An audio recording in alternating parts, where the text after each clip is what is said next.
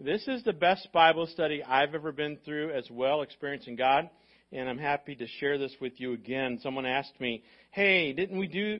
You know, when's the last time we did that experiencing God series uh, from the platform?" It's been ten years. Can you believe that? I mean, I can't even believe I can think back that far.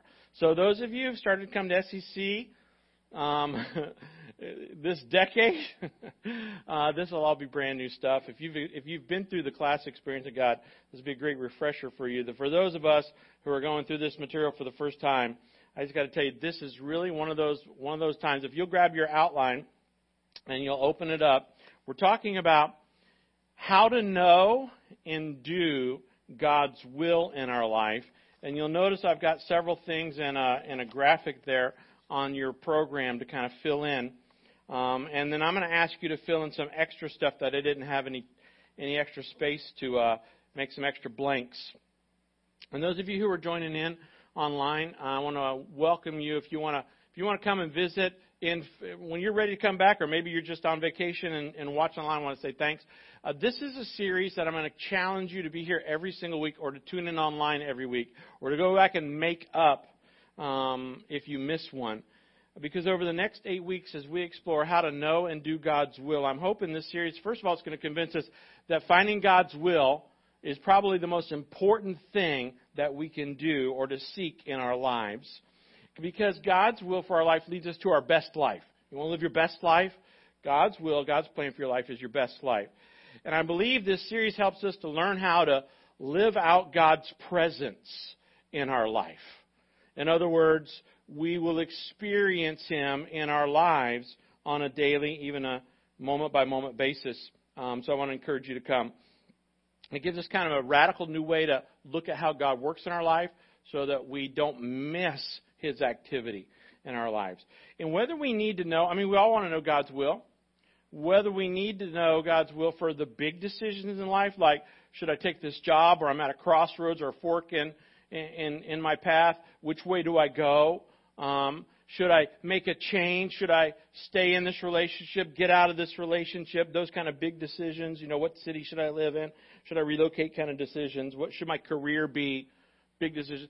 All the way down to the little decisions like should I should I invest some time at lunch today with a coworker because you know I can sense that he or she's going through some stuff, having a difficult time. This is a series where we can discover what God wants to do with our lives and through our lives so that we can make the very best decisions. The better decisions we make, the fewer regrets that we have.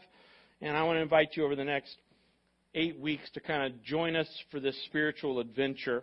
Um, there's a, a full blown, blown Bible study called Experiencing God. If you ever get a chance to take that, take that. It was very life changing in my life. And there's also kind of a an abridged version of that study called The Seven Realities. In fact, I'm going to take my two small groups through the seven realities steps starting in March, and I know Pastor Rich might do his do that with his small group, and several others have asked me, "Hey, could could we tag on uh, for that?" So if you're a small group leader and you're interested, see me, see Pastor Rich. We'll help you uh, connect with uh, the materials that you need um, if you want to uh, kind of review this with your small group as well.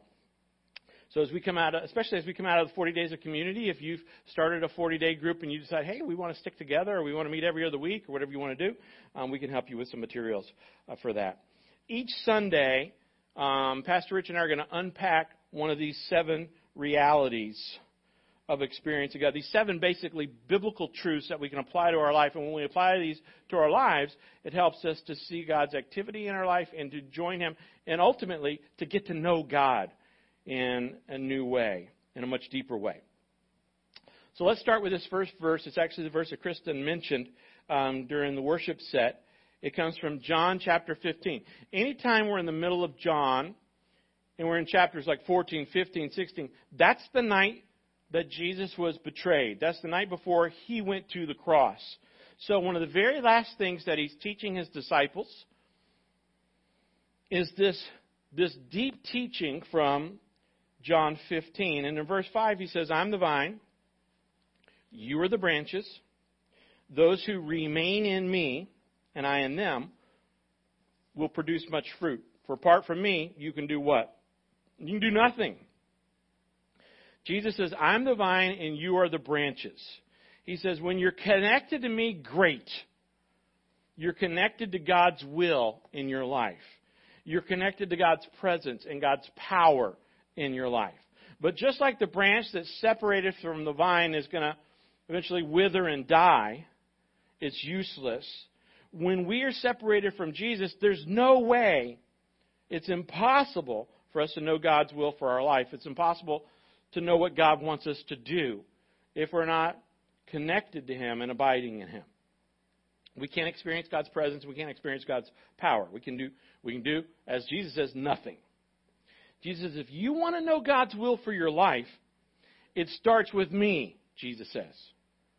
He says, you have to have a relationship with me. I am the key to finding God's will for your life. So today I want to kind of set the foundation for this entire process. I want to show you kind of the first steps to knowing and doing the will of God. Four basic adjustments that we have to make in our own lives or in our own mindset. Four adjustments that we have to make to know and do the will of God. These are four basic steps, I would call them.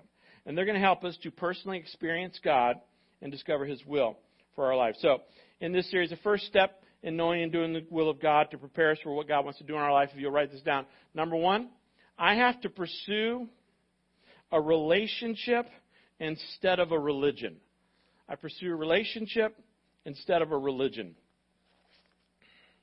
Maybe you've never heard this before, but Christianity is not about religion. Some people say, well, what religion are you? I'm a Christian. Christianity is a religion we study when we're studying the religions of the world. But the reality is, Christianity is not a religion at all. It's about a relationship with a person. It's a real, personal relationship with Jesus, and it's about creating with God, our Creator, uh, connecting with God, our Creator. In the New Testament, a, a young man approaches Jesus one time, and he asks probably one of the most important questions that's ever been asked of Jesus, and Jesus answers it in, in a couple of the Gospels.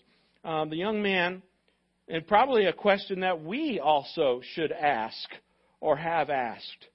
Jesus is there. He comes up to Jesus and says, Jesus, what is the most important commandment? Could you boil this all down for me? What is the most important? I need a guiding principle for my life. I need a principle that I can, I can work my life through, that I can live my life by. What's the one thing that if I don't, if I don't get anything else, what's the one thing I can't miss and that I should focus on above all else? What's the most thing, most important thing I can't lose sight of? And Jesus answers him in Matthew 22, verse 37 and 38. Jesus, it's called the Great Commandment because Jesus named it that. Jesus replied, You must love the Lord your God with all your heart, all your soul, and all your mind. This is the first and greatest commandment. Jesus says, above all else, what God wants from us is He wants us to love Him above everyone else and anyone else, and anything else in life, God wants us to love Him. Now, here's what I want us to see there's a big difference between religion and relationship. Because religion is about rules and following them, following rules. But a relationship is about love. Experiencing God's love for us and then returning that love for Him. It's love versus rules. A religion is about how you have what you have to do in order to earn God's love. But a relationship is all about what Jesus has already done on the cross for us to prove that God already loves you. A religion is trying to draw close to a distant God. A relationship is about loving a God who's already come close, drawn close to you. God wants a real relationship with you. And it's through this relationship that we have with Jesus Christ that God's going to reveal His will for our lives. And then as you begin to live out God's will, you come to know God in a much deeper, a deeper way. And He does things in your life that only He can do that you look at your life and you go, well, obviously that's God that did that. God intersected with my life. God did that. That wasn't me. That was God. And we experience His presence and His power in our lives. And we can't experience His presence and His power in our lives apart from that relationship with Jesus.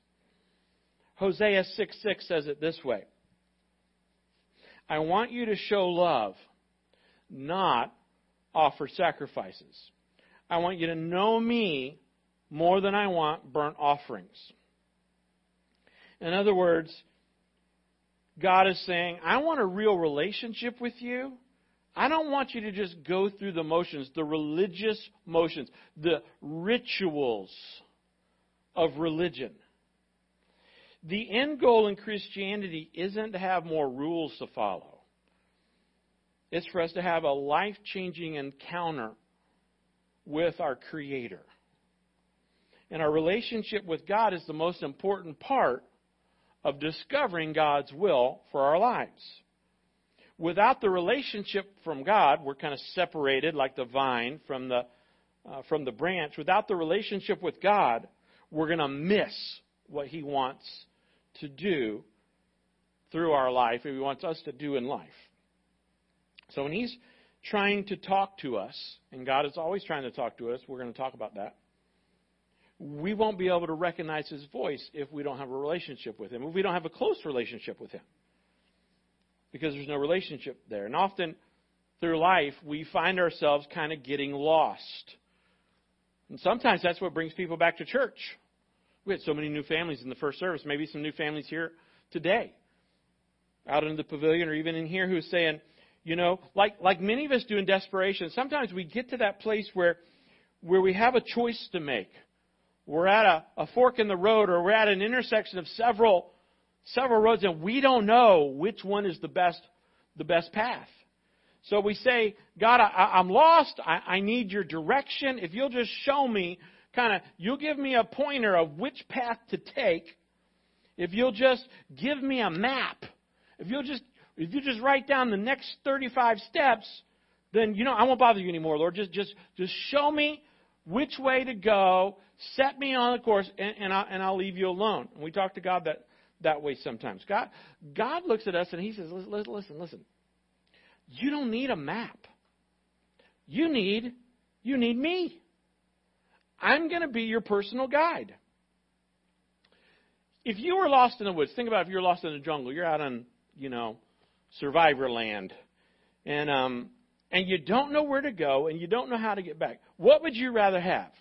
Would you rather have a map or would you rather have a personal guide who knows that terrain, who knows that land like the back of his hand, and he just said, Hey, follow me, I'll lead you to civilization, I'll lead you to safety. That's what God's saying. God's saying, I'm better than a map. I'll walk with you. I'll talk with you. I'll guide you. You can follow me one step at a time. I'll lead you to where we're going. I'll lead you to safety. In fact, if you have a guide with you, you don't even really have to know where you're going. You just follow him and, and he'll get there. Because that's kind of what we want to know. We want to know, well, where am I going to be 40 years? We don't even have to know the path to get there. God's like, you just follow me day by day, step by step. We'll get you exactly where you need to be. You don't need religion. You need a relationship. We don't need a map. We need a guide. You don't need more rules. You need Jesus. And if you've never begun a relationship with Jesus at the end of our service um, today, I'm going to give you an opportunity to do just that, to start a relationship with God through His Son Jesus, because you'll never know God's will for your life until you first know God. In fact, if you if you came to me and you didn't know Jesus and you don't you, you're not a Christian or believer yet, you say, "What is God's will? How do I find God's will for for my life? How do I know?" I can tell you number 1, the number one thing that God has a will for your life, to love him with all your heart, soul and mind. To have a relationship with him. That's number 1. How do I know that? That's what Jesus said. It's the greatest commandment. God wants you to accept his son Jesus as your savior and Lord and follow him that's the first part of God's will for your life. We want to know, do I take this job? God's like, oh, back, back, back, back up a little bit. The most important thing is you find my son. Then I'll help you step by step navigate through life. Now, these are the foundational adjustments that I need to make. And the first step to knowing God's will is stop pursuing a religion and start pursuing a relationship. And then, number two, the second adjustment or step that I need to make to find God's will is I've got to ask the right question. I've got to ask the right question. And this is critical because if you're anything like me, you want to know God's will for your life, but it's confusing, man. Why is it so confusing to find God's will for our lives? Why? Well, it's because there's so many voices in the crowd. And a lot of people speak for God. Have you, have you discovered that?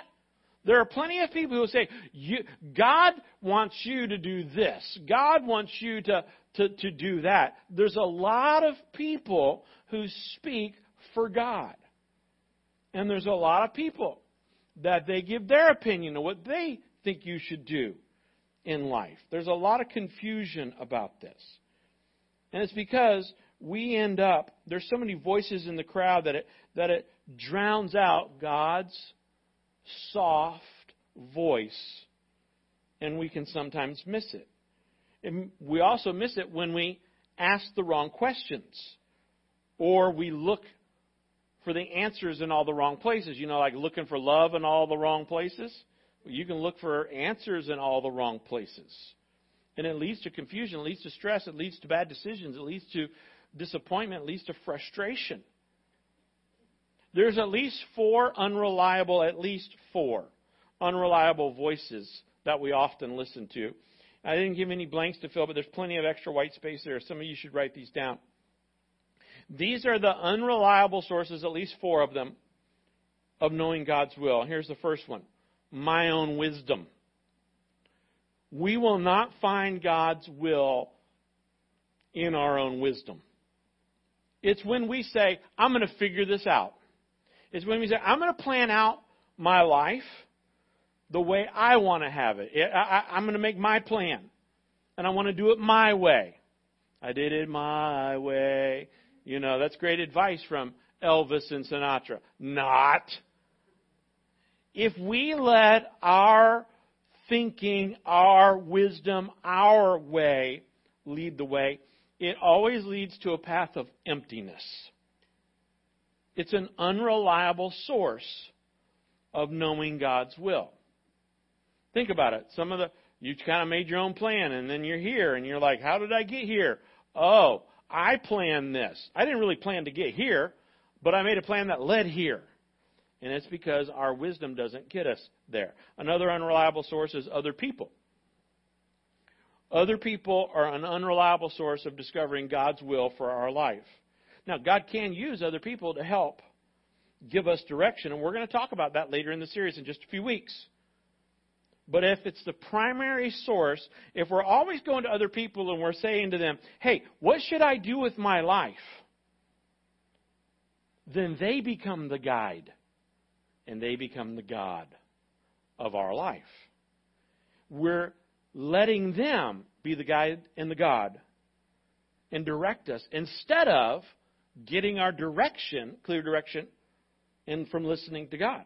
Another unreliable source is open doors and, and favorable circumstances, letting open doors or favorable circumstances direct our life. I hear this all the time. People say, well, God opened that door, so that must be what God wants me to do. Or, will God close that door, so that must be what God, He doesn't want me to do. You know, sometimes we pray that way. God, if, if this isn't your will, just shut the door so I don't get the financing for the Lamborghini, you know, kind of a thing. It's like, well, God didn't shut the door. It's God's will, right? Maybe. Or is it the salesman's will? or is it my selfish will? Nothing against you Lamborghini drivers, you know, but they aren't very comfortable. They're not built for a guy like me. So, Here's your problem with open doors, closed doors as a way of navigating life and ending up with the, be- the best version of your life. Here's the problem. The problem is, is that your enemy, the devil, Satan, he can open doors and close doors too. Ugh. Nobody told me this, but you think about it. How many times did you go through an open door? You thought, oh, this has to be God's will. The door's open. And you think back now later, that was not God's will. I know for sure that was a mistake. And I might have blamed God uh, for it in, in the beginning that, oh, God led me to do this. He, the door was open, or I didn't go through that door because it was closed. Here's the thing. Sometimes there's a closed door, and God wants you to knock that door down. And sometimes there's an open door, and God says, No, no, no, no, no, don't go through that door. God wants us to follow Him as a guide. I mean, we're like following God step by step, and there's an open door there, and we're like, See you, God, I'm going through that. It's got to be your will. It's an open door. God's like, I wasn't going through that door. Don't go through that door. If we do that, we end up letting our life be directed by chance or by the wrong thing instead of learning to listen to God's voice, which is what He's interested in. Why? Because He wants that relationship with us. Fourth unreliable source for God's will is other spiritual sources. I've talked to a lot of people who they read their horoscope every day. Or and they let that govern decisions they make. Or they read the, the meme of the day on Facebook. Man, that won't get you to a good place. Or, or they'll spend money and go get their palm read by someone who supposedly can tell them their future. They don't know the future. Nobody knows the future. God's the only one who knows the future. In fact, I told you that at the beginning of the pandemic. Everybody like, what are we going to do? What's going on? What's going to happen? What, what about? What about? It's like nobody knows what's going to happen. Have you learned that by now? That just like I told you, I told you straight up March two years ago. The government doesn't know what's going to happen. We've proven that. The health, you know, the CDC and health officials, they don't know what's going to happen. We've proven that. Of course they don't. They're just humans like we are. Nobody knows the future. Nobody on the planet can tell you the future. But God knows the future. Why don't we ask Him? And he wants to give us wisdom. That's the next verse I'm going to read you. And then sometimes people will pick up, you know, they hear about the newest spiritual book. You know, it's just, oh, it's, it's helped some, some celebrity or it's helped some athlete or it's helped, you know, some guru or some business icon. And oh man, this, this book on spirituality was the best book I've ever read. And you download the book or you go order the book from Amazon and you're like, oh man, the first, I read the first 50 pages, Pastor, in, in one day. And I'm like, yeah, don't read the book that stood thousands of years of testing time. Read the newest book from somebody you never heard of. And when we look to those books, or we look to the palm reader, or we look to, you know, some crazy horoscope or something, no wonder we end up making decisions that don't lead us to our best life, to the best version of ourselves. Here's what you got to understand. What we all have to understand. Maybe, maybe, maybe here today, or you're watching, and you've been having a difficult time really knowing what God wants you to do. You, you feel like God's will is like hidden from you, like there's some shell game going on. And I keep looking, but I can't ever find God's will. You're probably looking and listening in the wrong places. Because here's what I can tell you about God's will, the truth about God's will. God wants you to know His will more than you want to know His will. He wants us to know it. God's will is not a maze you have to figure out. It's not a test that you have to, to pass. God's will is not some algebra problem. You don't have to know Common Core math to figure out God's will. God's will, He wants to tell you, and He wants to tell you in a way that you can understand. So, what is the problem? Well, the problem is James 1 5. It says, if you, and you know I've read you this book, we went all the way through James at the beginning of the pandemic, verse by verse. Slowly. I think we are in James for like 30 weeks. Longest series in the history of our church. Just waiting for the pandemic to end and like, okay, we're running out of James. This still isn't ending. But look at this verse, because I know you all have practiced this already every day. If you need wisdom, ask our generous God, and He will give it to you. He will not rebuke you for asking.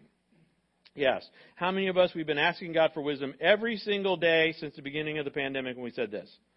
Yeah, me neither.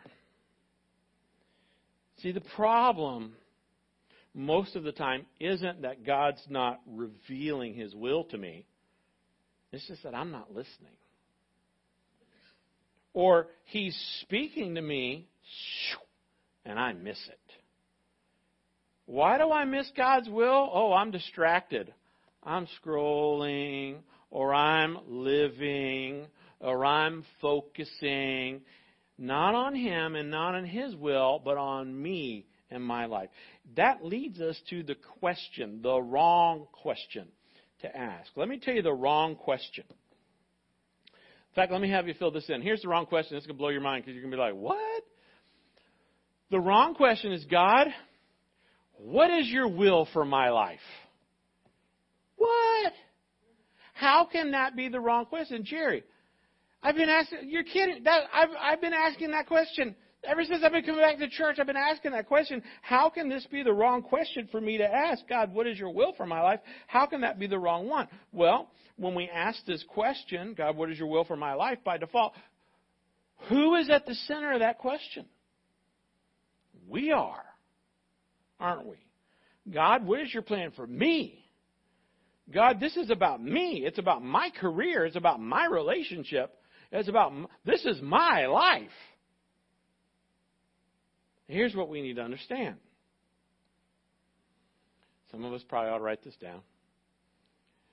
Here's what we need to understand, probably write down. We are not the center of the universe.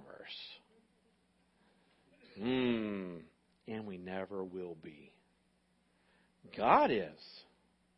He's the center of the universe, and His plan is much bigger than just us. Now, that, that, that's a humbling statement. God says, if you'll humble yourself, I'll lift you up. God's plan, they're bigger than our plans. His dreams, they're much bigger than our dreams. Our, compared to God's dreams, our dreams are tiny. And God's working at saving the world. Those of you who've been through the story study, you know that God's got the upper story going on. He's got his plan going on. And then there's this lower story happening where God intersects with our lives and we become part of his big, big plan, his upper story plan. God is working on eternal plans. He's working to save the world. He wants us to be a part of his big plans. But we need to understand that we are not the center of those plans. We are not the center of the story, the main character. God's plans aren't just about us. That's why the right question to ask, the right question is, God, what is your will? Will you fill that in? And look at the difference between those two questions. God, what is your will? Not what is your will for my life, but God, what is your will? Period. What is your bigger plan that you're doing in the world around me, God? How can I get in on that? Because that's what I want to be a part of. Not, not just my small plan. Once I see what God is doing, then I know what I need to do. The focus needs to be on God and His plan, not my life and my plan. So I watch, I watch, I watch to see where God is working, what He's doing and then I give up my plan, and I go and I join God in His plan. Now, next week, we're going to look at a guy in the Bible, famous guy. You've heard me talk about him before, a guy named Moses. And it's an exciting story when you study the story and the life of Moses because God invites Moses to join him in his plan to rescue the Israelites from, from Egypt. Now, the Israelites, they had been slaves in Egypt for 400 years. And God invites Moses to join him in rescuing the Israelites. But here's what we need to understand, and here's what Moses had to learn to understand that God's plan wasn't centered around Moses. This wasn't Mo- God's plan for Moses' life, much, much bigger plan than Moses. In fact, God was going to rescue the Israelites from Egypt and, and then through, it, it was much bigger than just the Israelites that were being rescued from Egypt because God was going to use them to bring the Messiah into the world, Jesus, who was then going to redeem all of mankind. God's plan isn't about Moses. God's plan is about saving all of us. It's about the cross. That's the big story that God has, the upper story that God has going on. And He had a big, big plan and he was going to, by the way, he was going to rescue the Israelites from Egypt whether Moses joined in the plan or not. It wasn't about Moses. It was about God's will and what God was doing, and God invited Moses to be a part of something bigger. But this wasn't Moses' plan. Moses' plan was to be a shepherd in the middle of the wilderness. And he was for 40 years. And God said, no, no, no. I don't want you to be a shepherd in the wilderness for another 40 years in the middle of Midian, Moses. Come join me in this big, big plan I'm doing. And Moses became a part of it, and we're still talking about Moses thousands of years later. We're talking about him today. Why? Because this plan wasn't about Moses. This wasn't the story of Moses. It was a story about what God was trying to do. And God used Moses in an incredible way.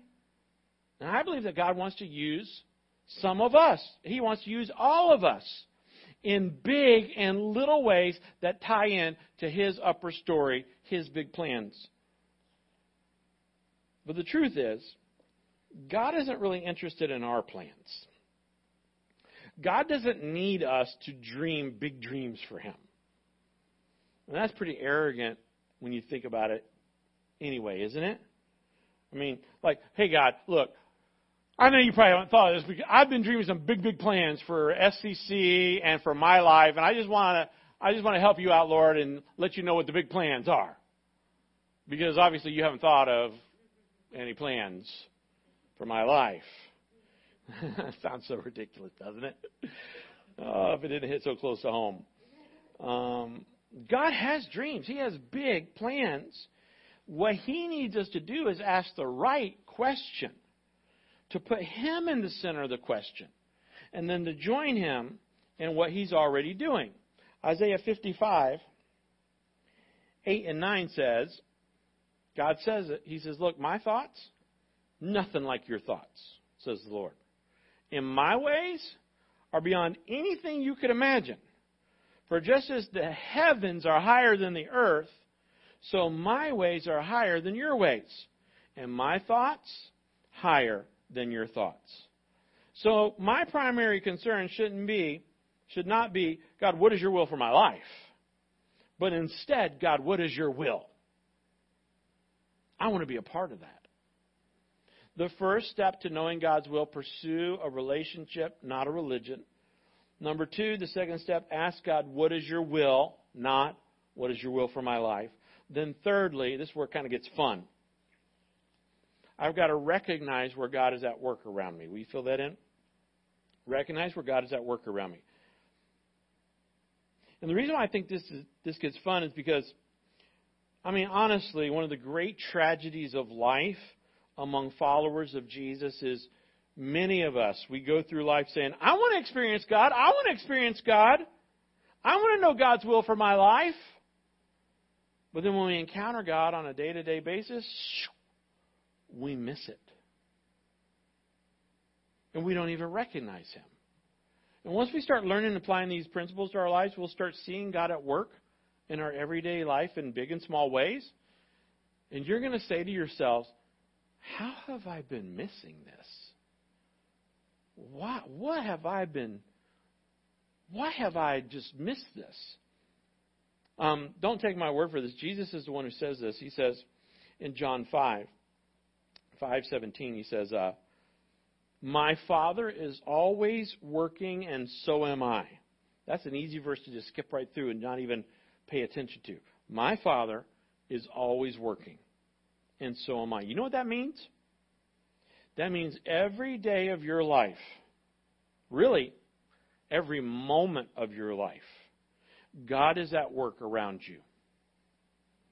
And He is communicating to you, He is talking to you every day, every moment.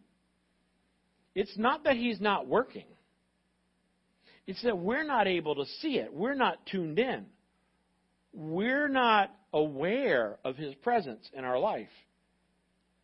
We're not seeing it. Later, just another verse down, verse 19 and 20 of John 5, Jesus continues and says, I tell you the truth.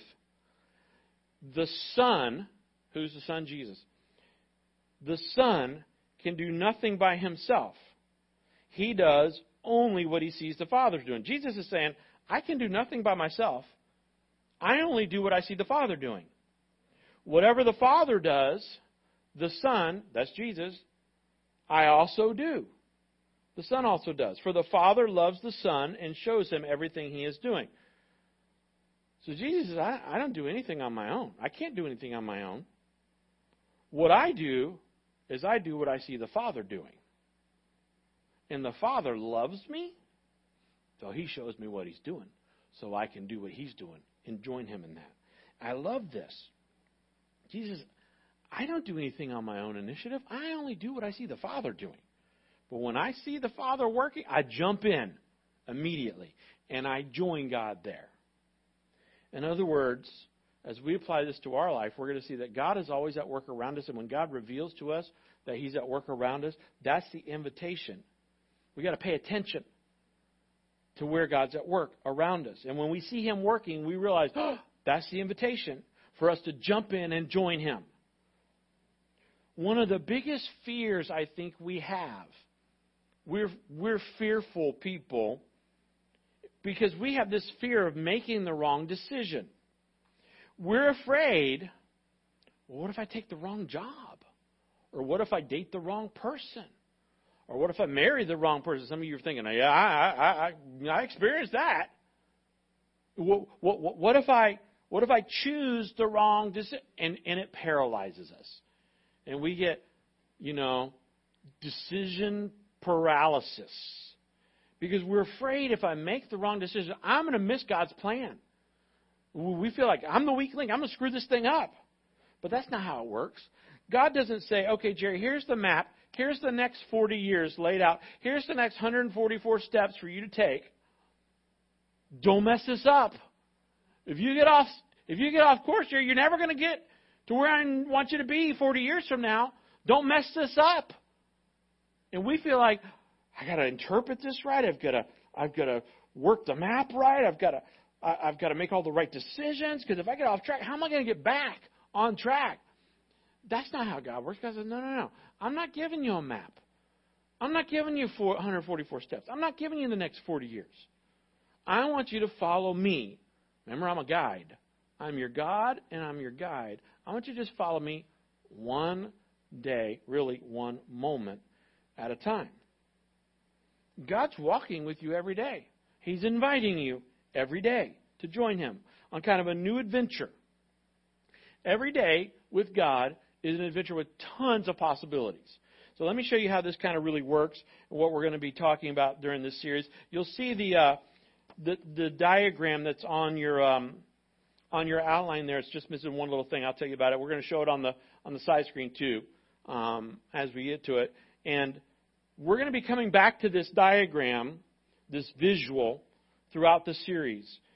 And we're going to teach every Sunday on one of the seven realities of experiencing God. Next week, we're going to talk about, uh, starting with number one, how God is at work, how He is always working, and He is always at work around us. And we're going to discover that where God is at work around us, as He reveals that to us, is significant because He wants me to join in with Him. That's in, in two weeks from now, reality number two. We're going to talk about deepening our relationship with God. How God wants to have a love relationship with us is real and personal. And as I get to know God better, I learn to hear His voice clearer. He even says, My sheep hear my voice, they know what I say. And the third reality is the invitation, where we accept God's invitation to join Him in what He's doing. And here we're going to learn how you can, you can know when God's asking you to do something. And then we're going to get down to number four, which is missing from your um, diagram on your outline. It's there underneath the uh, the bush, the burning bush there. Um, and that talks about how we need to learn to listen when God speaks. And we're going to talk about this specifically. How to learn how God speaks and what God speaks about. The four ways that God speaks and the three things that God speaks about. And how we've got to learn to tune in and recognize His voice to know what to do. And then we're going to kind of turn the corner. And as we turn the corner, see, the first four weeks, the first four realities are about how do I know God's will? But then something, once we hear God's voice, once we know this is His will, it becomes even more difficult because number five talks about we're going to end up at a crisis of belief. Whenever we discover God's plan for our life, it's scary. And the reason it's scary is because we're faced with the reality I can't do this on my own. And you're exactly right. You're going to feel I, I can't do this. God, you're crazy. You know, I mean, not, not to say you're crazy, God, but this, this is crazy. You know, I can't do this. And God says, exactly. You can't do this. You're not the center of the story. God says, trust me, I'm going to do this through you. And that's like, that's what I said. And I'm like, nope, that's the opposite of what you said. You said, you can't do this. Of course you can't. But if you'll trust me, I will help you to do what I'm calling you to do. That leads us to a crisis of belief. We'll talk about that. That can be scary. Do I trust God? Then we're going to talk about making adjustment. How I have to adjust my life to do His will. Once I know His will, I have to adjust because here's the thing we can't stay where we are and go with God where God's going. Sometimes that's what we want to do. We're like, God says, all right, here's what I'm going to go do. Come with me. And we're like, uh, I can't, I'm, I'm, I'm not comfortable right here, God. I, I'm, a, I'm, I'm scared to go that way with you. I'm, I'm going to stay here. So let's just stay here, God. And God's like, well, you can stay here, but you can't follow me and stay here. You can't follow me, go with me, do what I'm doing, and stay there, Jerry. You've got to come with me. So we have to make an adjustment. And then finally, we'll talk about how as we follow God, as we obey, we will experience His will. Um, we're going to get to know Him in a deeper way when He does does that through us or with us. And then we, He blesses our life even more. Each week is kind of a building block. That's why I'm saying I need you to commit. If you want to know God's will, if you want to know God and know God's will for your life and do God's will for your life, then you need all seven of these realities. They build on each other. So if you're sick on vacation, like I'm going to miss one in the middle um, because I, we're going to be on a cruise, and Pastor Rich is going to be teaching. I'm not even going to tell you which one because um, he, you know um, he's going to be up here teaching. I'm going to try to get online on the cruise ship and watch live from the ocean if that's possible, or if it's not, you know, internet, um, then I'll just download it and I'll catch right up. And you need to do the same thing. If you're not going to be here, watch online. If you can't watch online on Sunday because you got to work or you're on a cruise or whatever, then then make sure that you catch back up because these all build on each other. But I know you can do this. You were created for this. And it, it's exciting to live life knowing every day the God of creation is at work in and around me, and He's inviting me to join Him in this big upper story that He's doing. Amos 3 7. Did you know this verse is even in the Bible? Amos 3 7 says, Indeed, the sovereign Lord never does anything until He reveals His plans to His servant. Are you kidding me? I told you God wants you to know His will. He even says, I'm not even going to do anything without telling you. The question is, are we going to be tuned in? Are we going to hear it? Are we going to know what to do? So to get started in this process of knowing doing the will of God, pursue a relationship with God. Ask God, what is your will? Recognize where God is at work. And then number four, I, I adjust my life to God's will. I have to adjust my. This is why sometimes we know what God wants us to do, but we still don't do it. Because God reveals it to us, He, he invites us to join Him, and that always requires change. We can't stay where we are and go with God. Because if we go with God, we've got to make an adjustment. God says, You can't stay here unless you're going to follow me. So we've got to adjust our lives. And, and it's like this we have to allow God to shape us. I love the way this Old Testament prophet Isaiah puts it. Because we can't, we can't have God's best plan for our life unless we're willing to surrender our plan and we're willing to be molded by Him. Look what it says in Isaiah 64 8. It says, "O Lord, you are our fa- you are our Father. We are the clay. You are the potter we are all formed by your hand. When I hear that, when I read that verse, I think I grew up Baptist, so I think of that song, "Have Thine Own Way, Have Thine Own Way, Lord." In that verse, it says, "I am the potter, you are the clay. Mold me and make me after Thy will." You're the potter, we're the clay. We are formed by your your hands, Isaiah says. In other words, to know and live out God's will for your life, you got to be moldable. Write down the word moldable somewhere down at the bottom of your outline. You got to let God form you. You must be the clay in the potter's hand. Think about this. Does the clay look up at the potter and say, hey, hey, hey, wait, wait, potter, potter, Mr. Potter, this is what I want to be. Make me what I want to be. I want you to shape me. That's ridiculous, right? The clay doesn't speak to the potter and say, no, no, no, you're doing this all wrong. The clay doesn't have any say. The potter decides what shape the clay takes form. In fact, when the potter molds the clay into this, into this vase, does the clay, the clay that's been molded into a vase, does the clay turn to the potter and say, whoa, whoa, whoa, I'm a clock. I was meant to be a clock. That's crazy, right? You know, does the clay turn? I identify as a clock. I, you know, I don't care how you shape me, I'm a clock. That's my plan. That's ridiculous, isn't it? No, it's the potter who determines both the form and the purpose of the clay. And it's the same way with us. The clay has no purpose or shape without the potter. So how foolish it is for us to look at God and say, hey, hey, hey, wait, God, God, God, God. No, this is the purpose for my life. God, here's why you created me. There I say, God, I identify as this. God is the one who creates each of us. He's the one who has a plan for our, for our life. And God said, here's my plan. Here's my purpose. We don't get to say to God, no, no, no, God, this is my plan. This is why you created me. Here's what I want. So what do we what is God's response when we tell him who we are?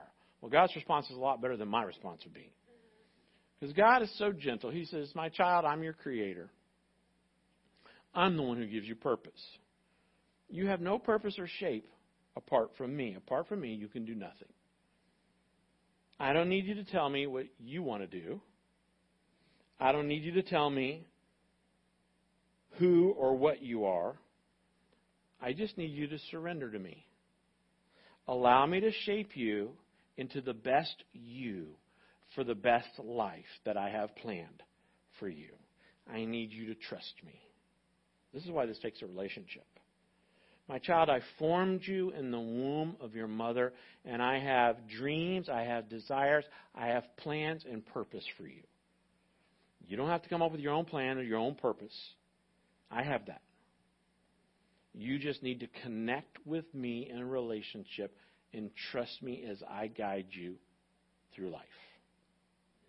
See, God loves you, and He creates. He's created you, and He has a plan for you and a purpose for your life. And He wants you to allow Him to mold you and to shape you into the instrument of His choosing.